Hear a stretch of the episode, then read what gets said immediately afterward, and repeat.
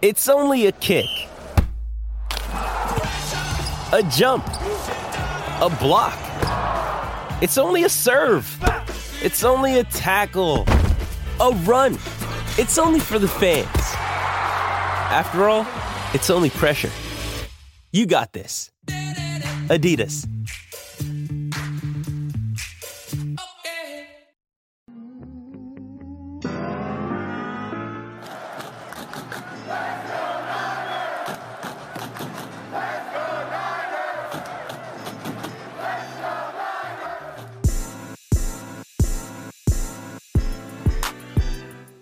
Into 49ers Access. My name is Sterling Bennett, and what a win over the Seattle Seahawks yesterday at Levi Stadium. Five consecutive victories over the Pete Carroll led Seattle Seahawks, the second consecutive season with the sweep against those Seahawks and San Francisco pushed the Seattle Seahawks to their fourth consecutive loss the first time in the Pete Carroll era for the Seattle Seahawks. Welcome into the podcast. What a great victory Monday this is. And it's not just because you beat Seattle for the second time this year, it's not because you swept them for the second time in as many seasons, but it's because the San Francisco 49ers are right now the number one seed in the NFC conference. Let's just soak that in. It just took two weeks' time to climb our way all the way back. The Philadelphia Eagles look like they got their wings clipped now, albeit they're still 10 and 3, just like us. But right now, as of 10:02 a.m. Pacific Standard Time in Pittsburg, California, on the West Coast in the Bay Area, the San Francisco 49ers are your number one seeded team in the NFC. And it all started because San Francisco took it to Philadelphia in Philadelphia and took care of business yesterday against the Seattle Seahawks 28 to 16. And this game coming in, you had to wonder was there going to be an emotional letdown? I didn't think there was going to be too much of that simply because San Francisco knew if they won yesterday, they were going to put the ball in Philadelphia's court to win their game. If they didn't, which is what happened, they'd be the number one seed. But from the get go, in fact, from the very first play of the game for the offense, Brock Purdy and their offense, he hands the ball to Christian McCaffrey. I'm thinking, what, here's a six yard run, gonna go on to the next play. No, no. Chris McCaffrey breaks a 72 yard run and had Brandon Aiyuk just secured that block for two more seconds. It would have been a 75 yard touchdown run to start that game off right. Jordan Mason ends up capping off the drive with his first rushing touchdown of the year, I believe, if not his first, his second. Two plays, 75 yards, in San Francisco already on the board against the Seattle Seahawks, who, when the game started, we learned that Drew Lock was going to start over Geno Smith because Geno Smith has a groin injury and they're saying, whoa, wait a minute here. We likely know we're not going to beat San Francisco. We need Geno ready for Philadelphia in two weeks' time. Now, this Sunday, as my doorbell rings, how about that? that is the Seahawks getting a wake up call saying, hey, our season's on the line, folks. Drew Lock save us. He couldn't get it done. I just felt like an overall. Uh, I knew coming in this game was going to be a lot tougher than people thought it was going to be. I knew coming in that um, people saying 31 to 13, people saying 31 to 10, that didn't sit right with me, knowing what the Seahawks had on the line. Uh, Seattle's now six and seven. I believe they've lost four games in a row, and they're kind of at a point where they're so far behind the Rams now, which the Rams have the tiebreaker over them. They're behind the Niners now, obviously, and they've lost four of their first five NFC West games, having only beaten the Cardinals once. Seattle season, by all intents and purposes, kind of feels like it's over. Um, with the Rams having the edge over them with the tiebreaker and the wild card seeding, it kind of feels like San Francisco, having knocked off Seattle twice, has not only stolen the one seed back from Philadelphia, but has effectively ended the Seahawks season or at least pushed them so far down the rankings where it feels like they're going to have to fight and claw their way back, uh, unlike DK Metcalf yesterday. Uh, but what a great game for San Francisco. And I'll just say this because this game was 14 to 10 for a large portion of the game where the offenses were trading three and outs. It felt like, okay, the last team that's going to score is going to win this game. Now, that ended up being San Francisco and they won by 12, but even when it was 14 to 10, I I wasn't worried. Even when Seattle answered San Francisco's first drive score with the first drive score of their own, in which Mooney Ward gets her on the first play. Hargrave eventually gets hurt later in the game. Dre Greenlaw gets her in this game. It felt like every single blow San Francisco took, or every single successful drive the Seahawks had, I I wasn't worried. There was never fear of like, oh, this could be a trap game. It was like, no, like they're gonna fight, but San Francisco was going to have an answer. Um, it also felt like, again, when it was 14 to 10, when it was a one score game, even when George Kittle catches a 44 yard touchdown pass, then Seattle pulls a San Francisco, pulls a Kyle Shanahan, does the fake screen to a running back, then hits the tight end up the middle for a touchdown themselves. There was still wasn't a worry. There still wasn't fear of like, oh, Seattle's coming back, or oh, they had momentum. It was like, okay, like, wow, you're still behind us. Look at the scoreboard. It felt like there was a gigantic chasm in between both these teams where the score being only a 12 point game really doesn't signify exactly how great of an offense performance this was by the San Francisco 49ers. I mean, you look at the box score and Christian Mc, or excuse me, Brock Purdy goes 19 for 27, has a career high 368 yards and had Brandon Aiyuk not fumbled the ball. He probably has 370 plus yards through the air, if not a third touchdown pass on the day, maybe. I mean, this Brock Purdy was awesome. Brock Purdy arguably had one of his best passing days of the entire season. Averaged nearly 14 yards per attempt, was perfect on throws 16 plus yards downfield. His air yards in this game, which we'll get into the dink and dunk theory around him, which he disproved, uh, 10 and a half air yards per throw. Two touchdowns, one pick, which the interception wasn't even technically his fault. Looking at you, Brandon Aiyuk again on miscommunication. And I believe Brock Purdy has seven consecutive games this season. Seven consecutive games where he has a 70% completion percentage, one game behind the GOAT, or one of the GOATs, the greatest quarterback in Niners history, Joe Montana. I hate comparing people to Joe Montana because he is, again, one of the greatest quarterbacks of all time, probably number two behind Tom Brady. What Brock Purdy is doing is historical. We are watching history unfold, not just with Brock Purdy, but with Christian McCaffrey and Deebo Samuel and Brandon Aiyuk. This offense, I believe, is a top five offense per DVOA of all time currently. All time currently. Let that sink in. All time currently. We're watching a top five offense all time led by Brock Purdy, but even more so, Christian McCaffrey doesn't get into the end zone, doesn't inch closer to breaking Jerry Rice's single season franchise record in touchdowns, but 16 carries, had a total of 17 touches, has over 150 yards on the day, averages nine yards a pop, has that team long 72 yard rush that gets them in what within the two yard line of Seattle on the opening drive of the game. Deebo Samuel, seven catches, 149 yards, two touchdowns on the day. His 54 yard play, the second longest play of the day for San Francisco. Deebo Samuel has five touchdowns in his last three games. In fact, the past two days, past two games, Philadelphia and Seattle, Deebo Samuel has this is crazy to think about. Deebo Samuel has one rushing and one receiving touchdown in each of the last two games. Five touchdowns the last two weeks, and since week number 11, he leads the entire NFL with 407 receiving yards and has six total touchdowns. We're witnessing the return of all pro Deebo Samuel.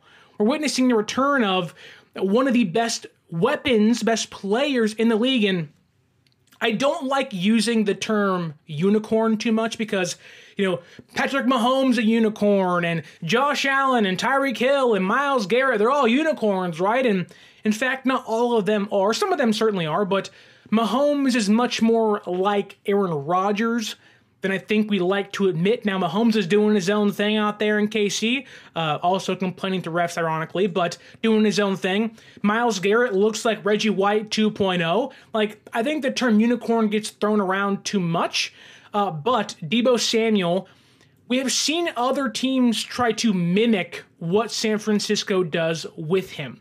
Uh, the Kansas City Chiefs, Kadarius Toney even gave Toney Deebo Samuel's number, hoping he would embrace that role. And Kadarius Toney is one of the most laughably dumb players in the entire league. He's not that physical, and he can't do what Deebo does.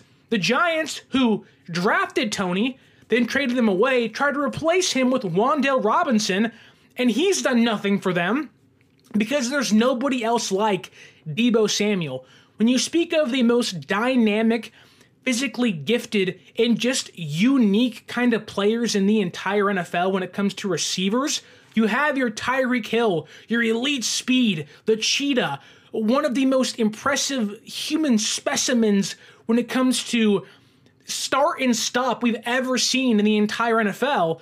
Then you have Deebo Samuel next to him, who, yes, maybe isn't the fastest man because well, he doesn't have Tyreek Hill like speed, but the combination of speed and physicality to put him in the backfield, to put him out wide, to put him on end arounds and screens, and still also have him go deep and outrun Jamal Adams for 54 yards. There's nobody else like Deebo Samuel in the entire league. There's a reason why the price tag next to his name was so high after 2021. You put Deebo on any other team, he is their receiver number one. Now, that's what he is here, but he also is going to have over a thousand yards every year. They're going to run him into the ground, knowing how important he is for the offense. Now, in San Francisco, he has the luxury to not be utilized that way. He can be utilized sparingly, but also so effective that he touched the ball a total of 10 times yesterday, and he averaged over 20 yards a touch. Deebo Samuel touched the ball eight times on nine targets, 21.3 yards an attempt, uh, almost 100, a total of 150 yards on the entire day. What Deebo Samuel has done the past three weeks has been what you would say if he did the entire year would be offensive player of the year caliber. Now, he's not going to get the award, nor should he, but when you get that spark, when you don't have that Deebo Samuel, the impact he has, the energy he brings, and the play on the field he has shown, you are essentially losing when he's not on the field an offensive player of the year caliber player. The most or the second most dynamic wide receiver in the entire league. I mean, this Niners offense essentially is an entire Swiss Army knife. Chris McCaffrey, out wide, in the slot, in the backfield, Deebo, utilizing can be the exact same way. Kittle can be a blocker, he can be in the slot, he can be the inline tight end. Then you have Aiyuk just dicing up folks on the outside. This Niners offense essentially is the most versatile offense in the entire NFL. And, and the way they space their targets out. Let me get the stat up here. But what they have done offensively, what they've been able to do to not make their offense so one dimensional. When you need mealtime inspiration, it's worth shopping Kroger, where you'll find over 30,000 mouth-watering choices that excite your inner foodie. And no matter what tasty choice you make, you'll enjoy our everyday low prices, plus extra ways to save, like digital coupons worth over $600 each week. You can also save up to $1 off per gallon at the pump with fuel points. More savings and more inspiring flavors make shopping Kroger worth it every time. Kroger, fresh for everyone. Fuel restrictions apply. Hear this. Brandon Aiyuk has 56 catches this year for over 1,000 yards and six touchdowns. George Kittle, 53 catches, 811 yards, six touchdowns. Christian McCaffrey, a running back, 52 catches, 437 yards, and five touchdowns. and Deebo Samuel just through the air, 45 receptions, 739 yards, and four touchdowns combined. Those four players have 206 receptions, over 3,000 receiving yards, and 21 total touchdowns. When you speak of explosive offenses, when you speak of well rounded offenses, there's only one team that comes to mind. It is the San Francisco 49ers.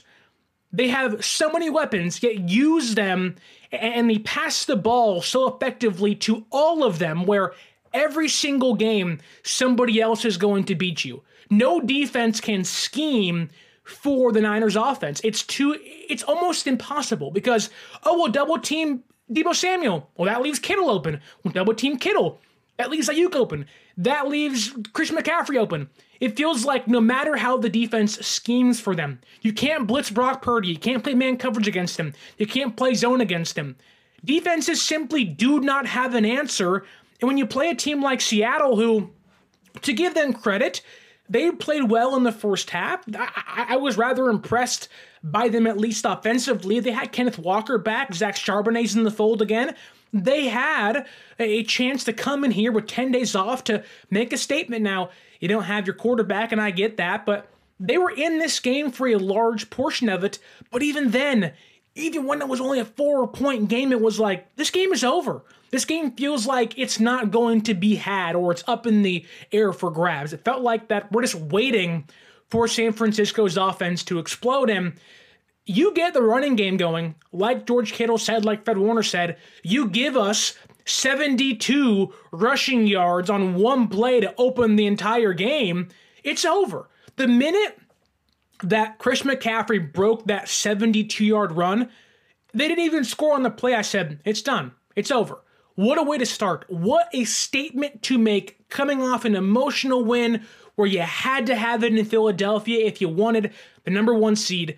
Was there going to be a letdown? Are they going to play down to Seattle? Is there worry of a trap game? First play of the game, they put all of that to rest. 72 yards, bang, from the bat. You had Aiyuk out there blocking, you had Deebo blocking, you had Kittle and Trent Williams blocking. It felt like from the jump, from that first play, they put any concern, any worry to bed. Now, the defense, though. and we'll get back to the offense in a second, but the defense in this game coming in already knew they were not going to have Arik Armstead. I thought that was going to be a massive loss for them. I thought that was going like you had to ask the question is it going to be a Javon Kinlaw day? Is it going to be a Kevin Givens day? I lean towards starting Kevin Givens, but I want to give Javon Kinlaw his flowers. Three total tackles, a half a sack. I believe he has two and a half sacks the past two games one tackle for loss, one quarterback hit. He was awesome in this game. And even then, his stats this year, I want to compare his first three years in the league to his stats this year. In 2020 through 2022, Javon Kinlaw played 939 snaps, had 30 total pressures, one and a half sacks, and just four pass breakups. I believe he also had one interception in that time. This year alone, in nearly one third of the snaps, from 939 snaps through three seasons to 319 snaps this year, Javon Kinlaw already has 27 pressures, two and a half sacks, three pass breakups, and a 76.3 pass rush grade. We're not getting elite Javon Kinlaw. No one's saying that. We are getting an actual healthy, useful, impressive Javon Kinlaw that can, in a spot start, hold a team like Seattle to under 100 yards rushing. In fact, this continues to push the narrative against Seattle. In all of their seven losses this year, Seattle has totaled under 100 rushing yards in a game where they have Zach Charbonnet and Kenneth Walker back, their two, their one-two punch running backs. Charbonnet nine carries, 44 yards. Kenneth Walker the third, eight carries, 21 yards. The longest play of the day for the ground attack for the Seahawks was 23 yards. They scored 16 total points. If Seattle cannot run, they cannot win. And for a player in a defense that, again, did lose Arik Armstead prior to this game, lost Mooney Ward in the first drive of this game, lost Javon Hargrave in the third quarter of this game, he didn't come back, lost Dre Greenlaw for a handful of plays in the fourth quarter, he did come back. This defense was, dare I say, hampered. They were limited in certain aspects, and Javon Kinlaw and others stepped up. One of the main ones was Deommodore Lenoir in this game. When you lose your number one cornerback, the guy who locked down DK Metcalf two weeks ago on Thanksgiving night in Seattle at Lumen Field, shut him down, frustrated him completely. You lose him on the first drive of the game, and you're like, oh crap, now who's playing nickel? Who's playing outside? They move Lenoir back outside to a place where he struggled earlier this year, moved him back outside, brought Samuel Womack and Isaiah Oliver back on the field, which they had benched Oliver coming out of the bye week. So then it was Lenoir on the outside again, Oliver back at the nickel, and Ambry Thomas on the outside. After that first drive, in which DK Metcalf had two catches, including, I believe, a 31 yard touchdown catch uh, over Ambry Thomas, which wasn't even bad coverage, mind you, they said, Hey, Lenoir, you are going to be tasked with guarding DK Metcalf. After that, Deommodore Lenoir essentially locked down DK Metcalf all game. All game. The hyena, as he calls himself, DK Metcalf didn't catch another ball the rest of the game. After the first quarter, in which they then told Lenoir, you are going to shadow Metcalf the rest of the game, he was a non factor. San Francisco essentially has two cornerbacks this year, Mooney Ward and Lenoir, that have taken DK Metcalf, their best offensive player, out of the entire game. Two cornerbacks. And, and if you told me Lenoir, who I believe is like 5'10, maybe, maybe 5'10, probably more, more around 5'8, 5'9, He's locking down 6'4, 6'3 DK Metcalf, who is a physical, roided out specimen. He's like the steroid era version of Dennis Rodman. He's so big. Poor loser, mind you, but got locked down. Lenoir in this game had an 86.3 PFF cover grade, the highest on the entire team. Only allowed 10 yards on five targets, forced two incompletions, had two pass breakups, and a 47.9 passer rating against him. Now, keep in mind, had Nick Bosa not jumped off sides, he also has a pick while guarding DK Metcalf. How impressive is that to know that when your top cornerback goes out, you now have somebody else behind him with the confidence that can meet that challenge. I guarantee you, the moment Steve Wilks walked up to, eh, to, to, to Demo and said, Hey, we need John Metcalf. Can you do it? He said, Yes, I can, coach. And he met the challenge. It's hard to be a small cornerback playing against a six foot receiver who has like four or five inches on you. At that point, just throw it up, Drew Lock. You got a chance. Lenoir met that challenge head on and stopped, erased DK Metcalf from this game. Can't forget to mention players like Nick Bosa, who he got himself one and a half sacks in this game, and he made sure the ref was like, hey, where was that spot? I want that sack on my record because Nick Bosa now ranks third on the entire uh, franchise in sacks. In fact, he's on pace to surpass Bryant Young for the franchise leader in sacks at the age of 31 years old.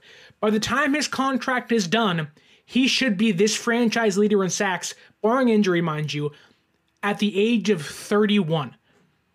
When you talk about there being nobody else like, or there being a you know once in a lifetime kind of player, that's Nick Bosa. And to give Steve Wilks more credit, knowing he didn't have Armstead, knowing Hargrave got hurt, we were seeing Randy Gregory play the inside standing up. We were seeing Nick Bosa play the inside. In fact, on his main solo sack in this game, he was lined up across the defensive tackle, being patient, standing up, just waiting and almost baiting Drew Lock to rush up the middle. What does he do? He's patient, moves the defensive tackle to his left, jumps to his right, grabs lock, points to the ground and say, "Give me that sack. I want that sack." On my box score, he finishes with six tackles, one and a half sacks, one tackle for loss, one pass deflected, and two quarterbacks hit. Clelin Ferrell also great in this game again. You got Chase Young, you got Nick Bosa, you got Gregory, but you don't have Hargrave and Armstead. Who's going to step up this defensive line, which coming into the game, I stated that Seattle's offensive line played a lot better against Dallas. Only two sacks allowed, I believe, in that game, which they had Abraham Lucas back. You weren't going to play a 41 year old Jason Peters anymore at right tackle. Uh, the Niners' defense in this game had a total of what was it? Four sacks total. Randy Gregory, Kinlaw, Ferrell, Nick Bosa. Uh, they were awesome almost all day long. Completely erased the run, erased DK Metcalf, and didn't feel like the Seattle offense had too much of a punch to it to a point where San Francisco only allowed six offensive points in the second half to the Seattle Seahawks. Then you can't forget, of course, Ji'Ayir Brown, who gets his second interception of the entire season. Uh, one against the Bucs to seal that game. Gets one, I believe, over DK Metcalf, where Drew Lock throwing a triple coverage, forcing the ball to him. Gets a pick in this one as well. He was awesome in this game. And when you lose Hufanga, you question who's going to step up. Ji'Ayir Brown has had to play the Seahawks in Seattle. Wasn't a factor. Didn't even hear his name. Play the Philadelphia Eagles with A.J. Brown and, and DeVonta Smith wasn't much of a factor because he weren't saying his name. He was amazing in coverage in those two games. And in this one, I think had his best game of his young career so far. His third career start.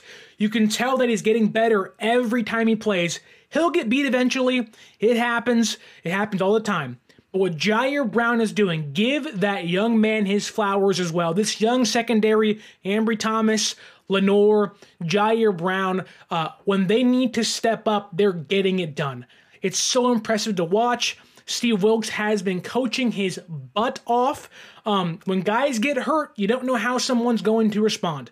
A handful of defenses just fold. We saw the Browns defense just one week ago when Myles Garrett got hurt, the Rams got whatever they wanted against that stout, historic at a time Browns defense. San Francisco's defense was, uh, I don't want to say leaking oil, but they didn't have four starting players on the defense on the field. Hufanga, Armstead, Hargrave, Greenlaw, Mooney. We had five players that would start normally not on the field, and the defense didn't miss a step. Didn't miss a step outside of a fake screen in which Seattle stole from Kyle Shanahan. I'll take that because the offense was playing at such a high level, there was no concern. There was no concern. And let's get back to the offense here because um, I would like to think that after this game, the dink and dunk conversation is over with. Now, if you've listened to the podcast for a long time, which thank you for doing so, uh, you will know that I have been very adamant about Brock Purdy not being a dink and dunk quarterback. Been pretty clear about the fact that Brock Purdy has been one of the best deep ball passers in the entire league. Another day is here, and you're ready for it. What to wear? Check. Breakfast, lunch, and dinner? Check. Planning for what's next and how to save for it? That's where Bank of America can help. For your financial to dos, Bank of America has experts ready to help get you closer to your goals. Get started at one of our local financial centers or 24-7 in our mobile banking app. Find a location near you at bankofamerica.com slash talk to us. What would you like the power to do? Mobile banking requires downloading the app and is only available for select devices. Message and data rates may apply. Bank of America and a member FDIC. And sure, there are plenty of plays that are going to require YAC. There are plenty of plays that uh, Deebo Samuel's just going to take on the entire defense and run through five defenders and get 35 yards of YAC. George Kittle the same. McCaffrey the same. It happens. That's the way football's played nowadays when you have stars like San Francisco does. But in this game, in this game, Brock Purdy on passes 16 plus yards downfield, he was 6 for 6, 225 yards and two touchdowns. Just look at this team's longest catches of the game. Deebo Samuel, 54 yards. Brandon Aiyuk, 45 yards. George Kittle, 44 yards. And that's not just because they caught it at the 15 yard line and ran for 35 more yards. It's because the ball was in the air for 30 yards downfield. The Deebo touchdown pass, which Deebo himself said, I was not expecting to get that ball. He was kind of jogging under it, caught it, then it was the Jets run and he was towards the end zone, beating Jamal Adams, which Jamal Adams, yikes, that guy stinks. Anyways, the dink and dunk conversation's done. Every statistical, analytical column you want to look at, Brock Purdy leads every single one of them. Brock Purdy deep throws this season 25 for 39, 64.1% completion percentage, 790 yards, 9 touchdowns, 1 pick, 20.2 yards an attempt. He's first in deep touchdown passes, he's first in completion rate, and first in yards per attempt. Again against Seattle one day ago, at Levi Stadium, six for six, 225 yards, and two touchdowns on passes, 16 plus yards downfield. The dink and dunk is over with. The constant let's discredit Brock Purdy should have been done a month ago. But okay, if they lost three games in a row, how is he going to react? Brock Purdy, how he has reacted has been uh, playing near perfect. playing near perfect. His one mistake in this game wasn't even his fault. In fact, Brandon Aiyuk oh, cost this team two touchdowns, really. Missed a block on the McCaffrey run, which I'll give him that one, whatever. Then McCa- then Aiyuk fumbles the football late in the game, and it probably could have been a touchdown pass of his own. Brandon Aiyuk, who, again, is the first receiver since Anquan Boldin to go for 1,000 yards in back to back seasons, joining Boldin, Owens, and Jerry Rice. Yeah, Aiyuk's getting paid, folks. He's getting that freaking bag, and I hope it's here in San Francisco. But Aiyuk, miscommunication, Purdy throws the pick, and you're like, man, what happened there? Then Greg Olsen says, that's on Aiyuk. He missed the route. And then you see Kyle Shanahan talking to Aiyuk saying, hey, buddy, that's, that's your fault. you got to do this instead of that, right? You have to cut in you, you to do your job better. Which Aiyuk had a great game today. Not, not not trying to hamper on him. Six catches, 126 yards, and a 45 yard play himself. But the the dink and dunk conversation needs to be over with. It has to be because if you're still looking at the dink and dunk and, and, you're still saying that it's only the YAC bros, it's only, you know, all he's doing is giving it to guys five yards out and letting them do the work like Jimmy G would have done. Uh, and that's no knock on Jimmy. You can have a lot of success doing that. We saw it here. What Brock Purdy is doing is not Jimmy G esque. It's not game manager esque or like. While Brock Purdy certainly has those traits and can be a game manager, he's everything and more than a game manager. Brock Purdy this year, and I mentioned this earlier this season, when his EPA was equal to or on pace with MVP Matt Ryan in 2016 under Kyle Shanahan, I want to read you these stats, okay? This is Brock Purdy's 2023 projected 17 game stats compared to 2016 MVP Matt Ryan. Purdy going to play 17 games, hopefully. Matt Ryan played 16 games, okay? Matt Ryan 4,944 passing yards. Brock Purdy projected to have 4,646 passing yards. Matt Ryan, 38 touchdowns. Brock Purdy on pace for 33 touchdowns. Matt Ryan, a 69.6 completion percentage. Brock Purdy on pace for a 70.2 comp percentage. A rating, Matt Ryan, 116.1, excuse me, 117.1. Brock Purdy, 116.9.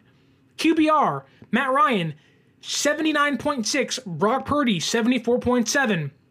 Yards per attempt, Matt Ryan, 9.3. Brock Purdy, 9.9. We're talking about a quarterback which was drafted last, which is a big reason as to why they hold him back in the conversation of MVP or the national media talks poorly about him saying, oh, it's just Brock Purdy, it's the YAC Bros. He's on pace for who was the MVP six, seven years ago. He's on pace to outplay the best Jimmy Garoppolo year. He is the best quarterback in San Francisco since Steve Young. No, no offense, Jeff Garcia, but what Brock Purdy is doing is MVP caliber. In fact, today, Dak Prescott now leads the MVP odds after doing and playing worse against Philadelphia than Brock Purdy did just one week ago. Brock Purdy's outplaying the NFL's favorite players.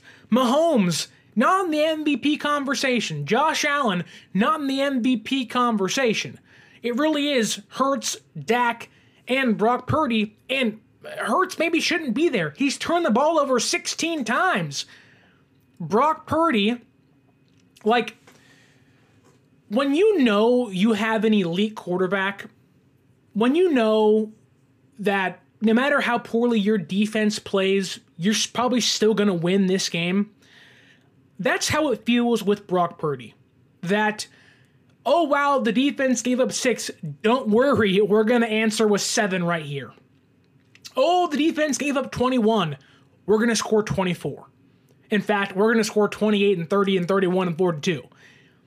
What San Francisco, led by Brock Purdy, is doing is historical. And I do think for myself, there was a question, at least coming into the year, of okay, you have a team like Miami where they are built on speed. They, they are the lightning McQueen of the NFL. They're they're fast. It's just speed, speed, speed. You have Mostert, De'Von Achane, Tyreek Hill being the prime example of that. Jalen Waddle. They want to beat you with their speed. I predicted San Francisco against Miami in the Super Bowl this year. My question was how can San Francisco match the speed, face, and go against the speed of Miami? Now, granted, they're playing Seattle in this game, but San Francisco took a page out of Miami's playbook and beat the Seahawks with speed and explosive plays. They had 10 plays over 20 yards in this game. Six of them at the, the best of Brock Purdy's arm himself. Like the conversation or the worry of can they can they hang with a, a speed level threat like Miami? The answer now is yes. That was my last concern. Because they beat the blitz, they beat man coverage, they beat zone coverage, they beat the Cowboys, they beat the Eagles. My only other worry was can you beat the best offense in the entire AFC when it comes to the the element they play with being blazing speed? San Francisco said, "Yes, we can. In fact, we will do that against Seattle. We will beat them by maybe not putting together 13 plays, 75 yards, and a score drive. They can certainly do that. We'll probably see it against the Cardinals this Sunday. Against Seattle, they said, forget all that stuff. We'll give you a five or six play yard. We'll, we'll give you a two play drive for 75 yards. San Francisco today or yesterday kind of put to rest my only remaining concern, which wasn't that big of an issue or bigger big of a concern, but instead of me sitting back saying, wow, Miami can score on one play, now I'm sitting back saying San Francisco can score on two plays just as easy as Miami, just as explosive as Miami. And coming into this game, San Francisco already was one of the more explosive, and they lead the entire league in explosive plays, but the element of speed was so different.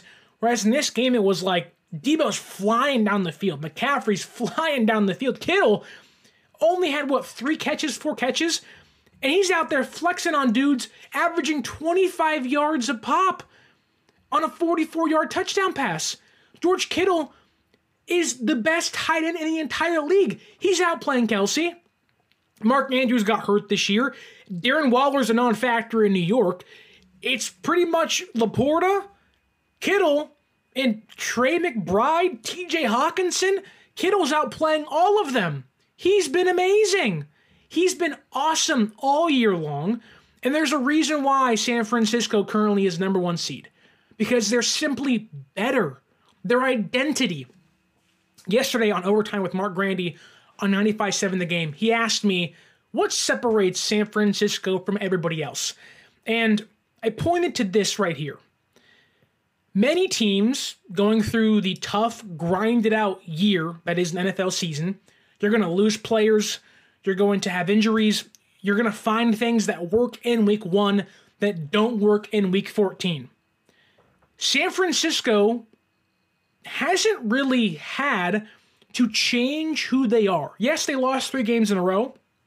No one's saying they didn't, but San Francisco is doing the same things they did in week number one against the Pittsburgh Steelers successfully as they're doing in week 14 or did in week 14 against the Seahawks. Go to almost any running play, the one against Pittsburgh, Chris McCaffrey's long touchdown run. You're on the left side of the offensive line behind Trent Williams. Who's blocking for you downfield? Brandon Aiyuk, Ray Ray McCloud, Deebo Samuel. This first play of this game against Seattle. What's happening? Running to the left. Who's blocking downfield? Kittle, Deebo Samuel, and Brandon Aiyuk. Their identity has not changed because it hasn't had to. It is steadfast. It's proven to work week in, week out. Sometimes you just lose games, but more often than not, it's going to be the tried and true formula as to why you win. The Dallas Cowboys have had to change how they play. They've lost certain players. They've tried the screen game.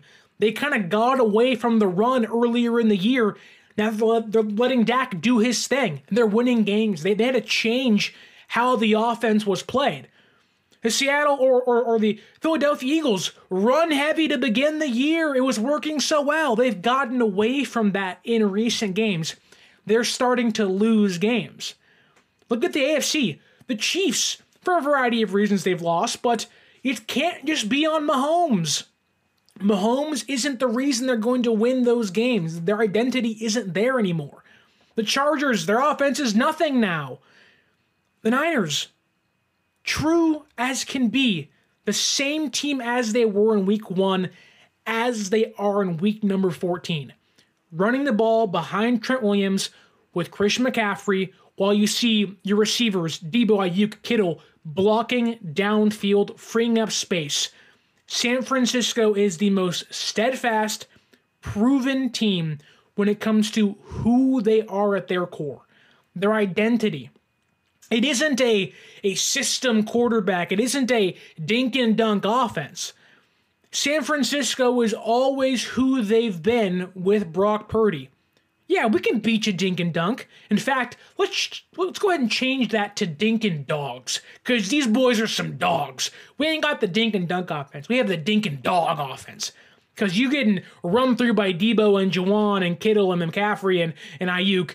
you're getting run through by some dogs, okay? But they can beat you dink and dunk. They can beat you through a 54 yard touchdown pass downfield. We've seen Brock Purdy throw 69 yards to Kittle for a touchdown pass, right? They can also beat you and will likely try to beat you behind Trent Williams while their dogs open up lanes downfield. Juszczyk, Kittle, Aiyuk, Deebo. Their identity has not changed. They're exactly who they were in week one as they are in week 14, and it's who they're going to be the entirety of the rest of the season. I don't care if it's week one, preseason, playoffs, or the freaking Super Bowl. Who they are is who they are, and there's a reason why they're 10 and 3 and the number one seed in the entire NFC again. Because who they are is better than everybody else at their core. At their core, they are the best team in the entire league.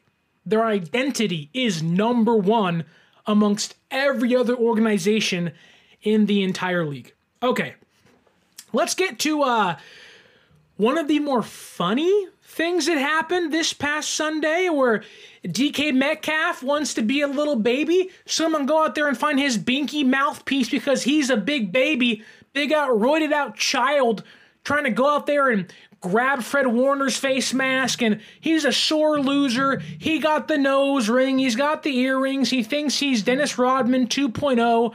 2023 Dennis Rodman thinks he's hot stuff.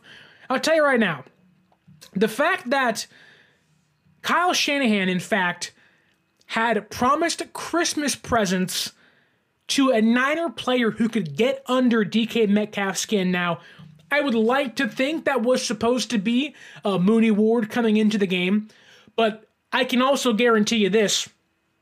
As a look, I'm 6'2, 220, 30 pounds, right? When a smaller person physically dominates you in basketball, football, whatever it might be, a, a, test of physical will, right? You feel ashamed. You're like, man, like, this shouldn't be happening when a smaller person can bench press more than you and lift more than you, you're like, man, like, I need to get back in the gym, right? For DK Metcalf, who was built like a freaking chiseled Greek god, for him to get beat physically by a smaller, more pesty like cornerback in Lenoir to get shut down by that, DK Metcalf got his pride hurt. DK Metcalf against the Niners shut down by Mooney Ward on Thanksgiving night. Then against Dallas, scores three touchdowns. He's thinking, I'm back. Oh, I'm back, baby. I'm DK Metcalf. We got this thing on lock. It's over with. Oh, I'm going to go out there in Santa Clara and I'm going to beat up on the Niners defense. And on the first drive, he does that. And they put Lenoir back on him, and it's over with. DK Metcalf a non factor. He gets so angry that once Chase Young tips the ball from lock and gets picked off by Fred Warner. He's like, I'm so mad. My he's like Bane and Batman. He hits the freaking thing on his chest and the and the steroids go through his body and he's like, he's like, I gotta hit somebody. I have to attack somebody because he body slams Fred Warner when he doesn't even have the ball. And Fred's like, what are you doing? so Fred pushes his helmet to the ground and tries to kind of, you know, pay him back a little bit. And DK's like, I'm seeing roid rage. All I'm seeing is red. I'm going to grab your helmet. I'm going to grab your helmet with both my hands. And Fred's like, What are you doing? Fred's not pushing him. He's not touching him. He's just standing there. And I'm sure Fred wasn't saying, You're a great tackler. Such a great player, DK. It was almost like Fred was daring him to punch him. Fred was daring him to do something because DK was riding an inch and inching closer to the line of like, they're gonna get tossed out, I'm gonna get ejected. And then Lenoir comes over and just pops him once in the face, gives him a little smack, and like all of a sudden, and that was it. He gets tossed out of the game. And it doesn't stop there because so DK gets tossed out, Lenoir gets tossed out. But as he's walking off the field, you see long snapper Taybor Pepper going, bye, waving at him as he leaves the field. But it doesn't even stop there because after the game in the clubhouse, Taybor Pepper, who he mocks DK Metcalf, who had been doing sign language, he had been signing stand on business whenever he scored a catch or, or a touchdown. Taybor Pepper in San Francisco's clubhouse records himself signing 14 being DK Metcalf effed around and found out. Now it's all over social media. Taybor's like, oh crap, this is hilarious. San Francisco not only made it a point to get under DK Metcalf's skin, which they did, got him tossed out of the game. You have them actively mocking him after shutting him down for two straight games and then you get him tossed out of the game, and then your your long snapper of all people are out there talking crap. It's like Robbie Gould and Jalen Ramsey getting into it. Which, by the way, Robbie Gould, great career, happy retirement. Thank you for your service here in San Francisco. But it's like Robbie Gould talking trash to Jalen Ramsey. The Niners special teams players seem to feel themselves pretty good after a win, right? Whether it's Gould and now Taybor Pepper. But it's funny because I was sitting there like, wait a minute, Where's Dom DiSandro? Somebody bring that dude out to San Francisco. Where's our security guards at? Because unlike Philadelphia, our players can handle themselves. We don't need a sideline or a security guard to help us sort our differences. All you need is Fred Warner and a pissed off DK Metcalf and a smaller cornerback in the north who shut down Metcalf all day, giving him one pop to the face, and all of a sudden it's over with. That was awesome. That was, and the fact that a special teams player is out there talking crap to a former Pro Bowl receiver, it's awesome. It just shows you that even a special teams long snapper, they're not scared of Seattle anymore. And they shouldn't be. They've beaten Seattle five straight times. Seattle, they have new momentum. San Francisco essentially wrapped up the NFC West yesterday, grabbed the number one seed once again. And it just felt like, from not the jump, but it felt like even if San Francisco was in a close game, they didn't feel it. There wasn't this urgency of like, if we don't score here, they might come back. It was like, if they don't score, or if, if we don't score, our defense will stop them. If our defense doesn't stop them, then we'll just score. It felt like there was no worry, there was no concern. It felt like an elite team. I don't want to say not taking the Seahawks seriously because they certainly did, but it was almost as if they knew they were going to win. No matter how the game went or how insane it was, it felt like like we just beat you two weeks ago. We just beat Philadelphia, and on the first play of the game, we ran 72 yards against your defense. And it's so funny because the the Seattle Seahawks, it's it's so funny because they'll make a stop and you'll see Jamal Adams flexing on the, the offense, and the very next play, he's getting burnt for a touchdown. The, the Seattle Seahawks are, are one of the funniest teams in the entire league because they have a bunch of guys, a bunch of names that when they play actual good teams don't produce, don't perform, and even if Geno Smith played in this game, I don't think it would have mattered. I don't think it would have mattered at all. It, it's just so funny to me. Uh, let's get to the chats on the side here. We have Bobo saying, We're number one. Oh, God, please, no injuries, especially to the quarterback, because that's the one thing that can stop us. And yes, Bobo, let's hit on this here. The only thing that can stop the San Francisco 49ers from going to the Super Bowl and winning it is themselves. It is injuries and themselves. We saw maybe outside of the Bengals game, the only thing that can stop them is themselves. Uh, Bobo here again says the Seahawks fans threw Skittles at NaVorro Bowman when he was hurt. Every time we smoke them brings me joy. Yes, yes, it does. Five times in a row, Bobo. Five times in a row. Then we have keep scrolling. I don't know you saying he agrees. Let's keep it going here. Then we have Rick Diaz saying, What's going on? My friend just came into your show. You're cool. Like the show. Wants to meet me one day in person at, at a Niner game, maybe. Look, Rick, I'll tell you what.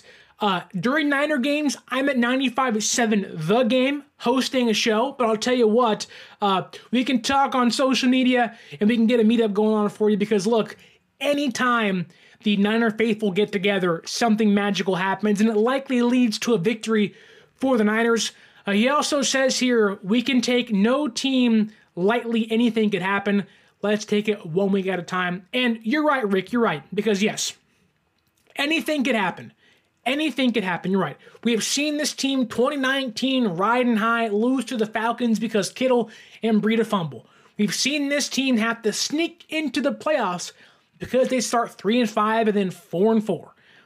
Anything could happen, but unlike the last couple years, it does feel like that this team is less hampered, less limited by the roster itself. It feels like this team is built to last. Now, again, you have to go out there and you got to get it done. No one's saying you ain't got to get it done. But it does feel like this team can beat you in more ways than previous Niners teams, Maybe it's because Brock Purdy's a quarterback and it's not Jimmy G. Who knows? But it feels like how they're playing. If it's going to be anything to beat them, it's going to be the injury bug, which we saw in this game, and they overcame it. Now we're hoping and sitting back and praying that Hargrave and Mooney Ward and Armstead and Greenlaw, they're healthy for the Cardinals game this Sunday. They have to be healthy for that game because Kyler Murray's back, and I believe they're off the bye week. So they're going to have a rested up team ready to go against San Francisco. But I'll tell you what, uh, this Niners team, it just feels like they're so hot. Like they're not just on fire, they're like that white lightning kind of heat where it's like anytime you touch them, you're getting jolted back 35 feet of like, whew, man, I just got shocked back. Like my heart stopped for a second there because they're playing so well.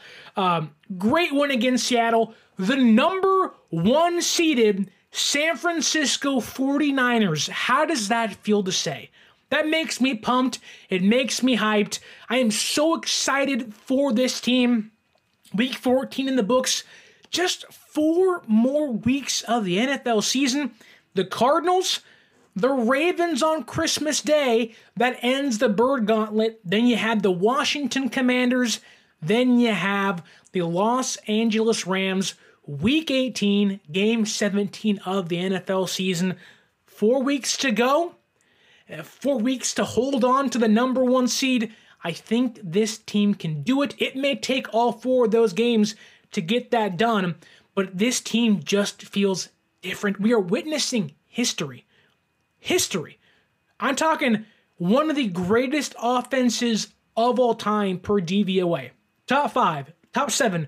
We are witnessing a juggernaut. I said last week, they're the Thanos, and Brock Purdy is the last Infinity Stone. It feels like this team is built to last. They're ready to go, and they're ready to wipe away half of the entire league with a snap of their fingers. Philadelphia is still good. The Cowboys are riding hot. Plenty of teams to respect. The Ravens had an amazing win against the Rams yesterday. An overtime punt return walk-off touchdown. How crazy is that? Can't take them lightly. The Commanders almost beat Philadelphia twice this year, can't take them lightly. And of course, the Rams. The Rams' playoffs hopes could come down to the final game of the season. Can't take them likely either. So much football to be had. I think there's two games tonight as well. It's going to be a fun end of the NFL season. We have Saturday football this weekend. Going to be so much fun. The holidays are heating up, and I want to ask you to do one thing for me. If you could, like, share, and subscribe to the show on YouTube if you could. Had an amazing turnout for the reaction to the Eagles game.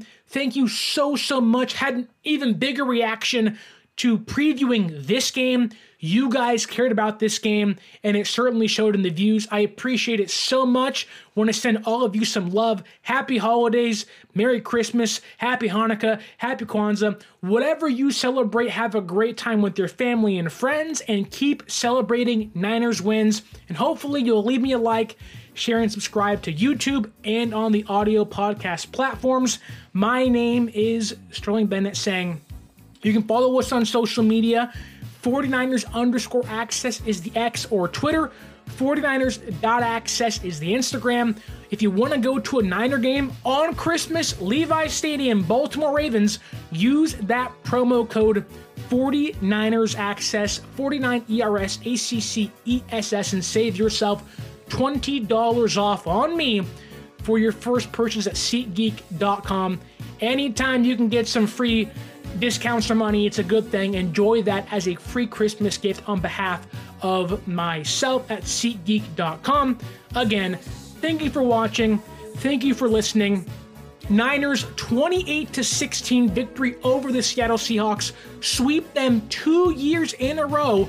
The first time in franchise history that's happened, and the first time Pete Carroll has lost four consecutive games as a Seahawks head coach, and the first time we have beaten the Seahawks five straight times. Soak it in. Number one seed once again. What an awesome time it is to be a San Francisco 49er fan. I'm hyped. I'm pumped. I'm to go outside and pop champagne.